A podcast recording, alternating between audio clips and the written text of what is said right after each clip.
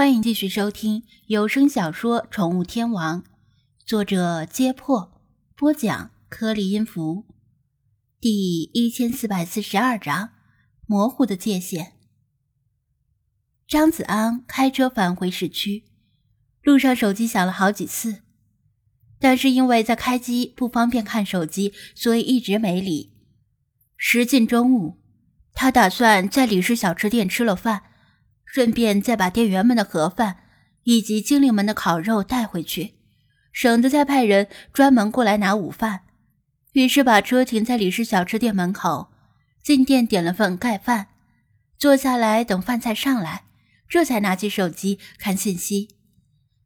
发来信息的是几位相熟的顾客，换言之，就是几位沙雕度爆表的沙雕顾客，平时互发沙雕图的那种。偶尔问一些关于宠物的问题。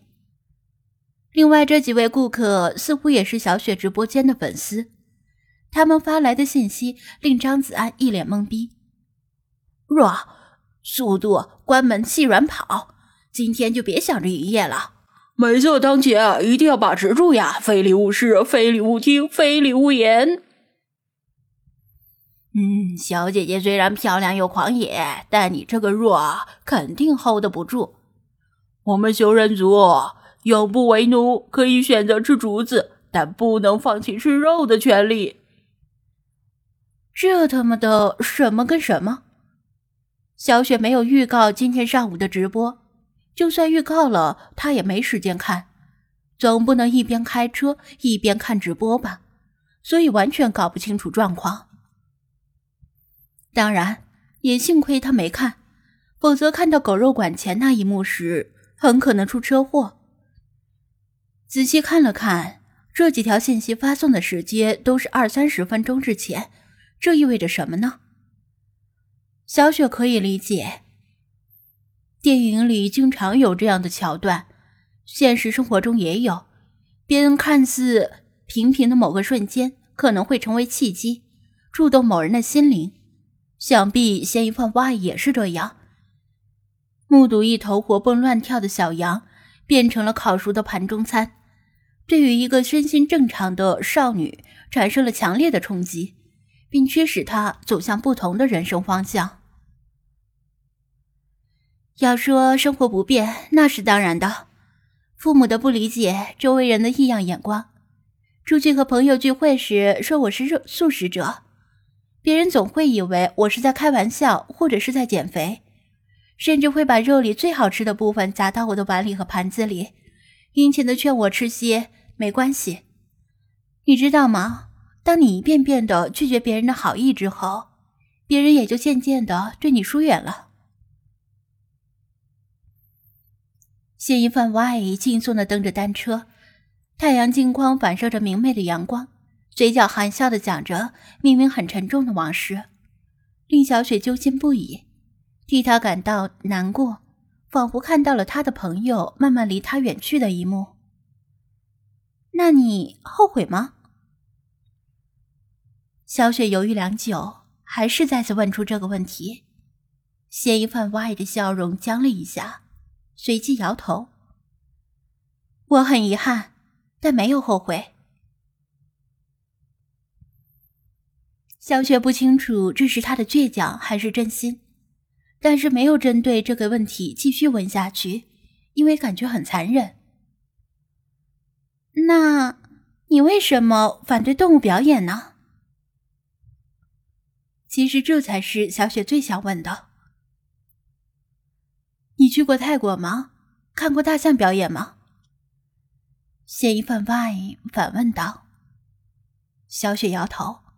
虽然泰国是中国出境游的热门目的地，但小雪还真没去过。正如她的名字那样，她是个挺怕热的人。大象是很憨厚温顺的动物，而且十分聪明，但当地人利用了他们的憨厚，把他们当成周日无休的赚钱工具。从幼象开始，就用棍棒、鞭子和饥饿。强迫他们接受人们的命令，违反天性讨好观众，甚至忍痛用他们娇嫩的鼻子来作画。这不是很残忍吗？嫌疑犯 Y 收敛笑容，愤然的说道：“其他动物表演，像耍猴或者马戏团里的黑熊杂耍，我虽然没看过，但想来都差不多，都是用残忍的暴力驱使动物给人们赚钱。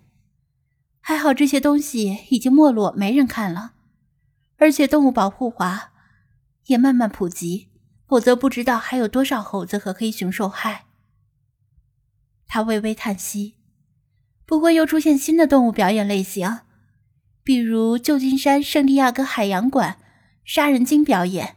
我计划等有时间去美国的时候，一定要阻止这种卑劣的行径。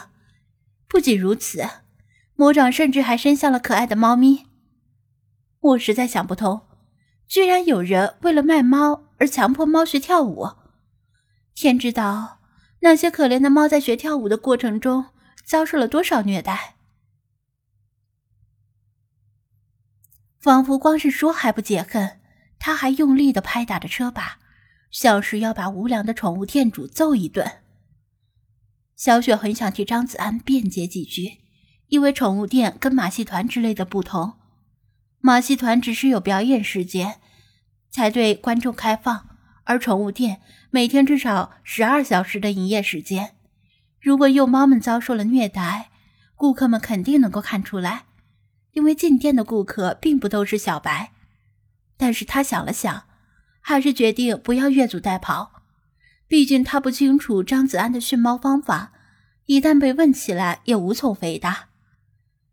他只是旁敲侧击的说道：“如果，我是说，如果动物在训练的过程中并没有受到虐待呢？”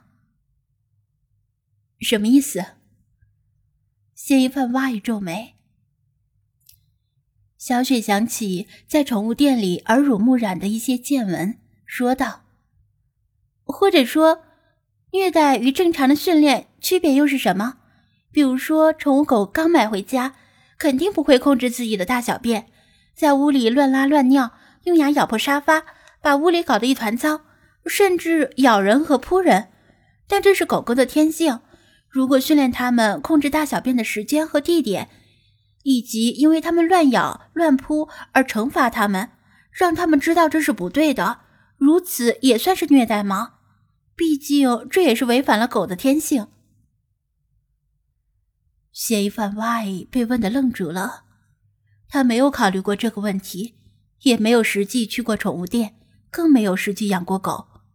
虐待与正常训练之间的界限在哪里？你好像很懂呀，家里养着狗。他好奇的反问道。小雪笑着摇头：“我家里养着一只猫，倒是隔壁家的叔叔养着一条很皮的狗。不过就算是养猫，也是要训练。像我家的雪球，换了新环境之后，一开始不知道去猫砂里面上厕所，在屋子里尿得很臭，教了好几次才懂的。养猫。”我也想养猫。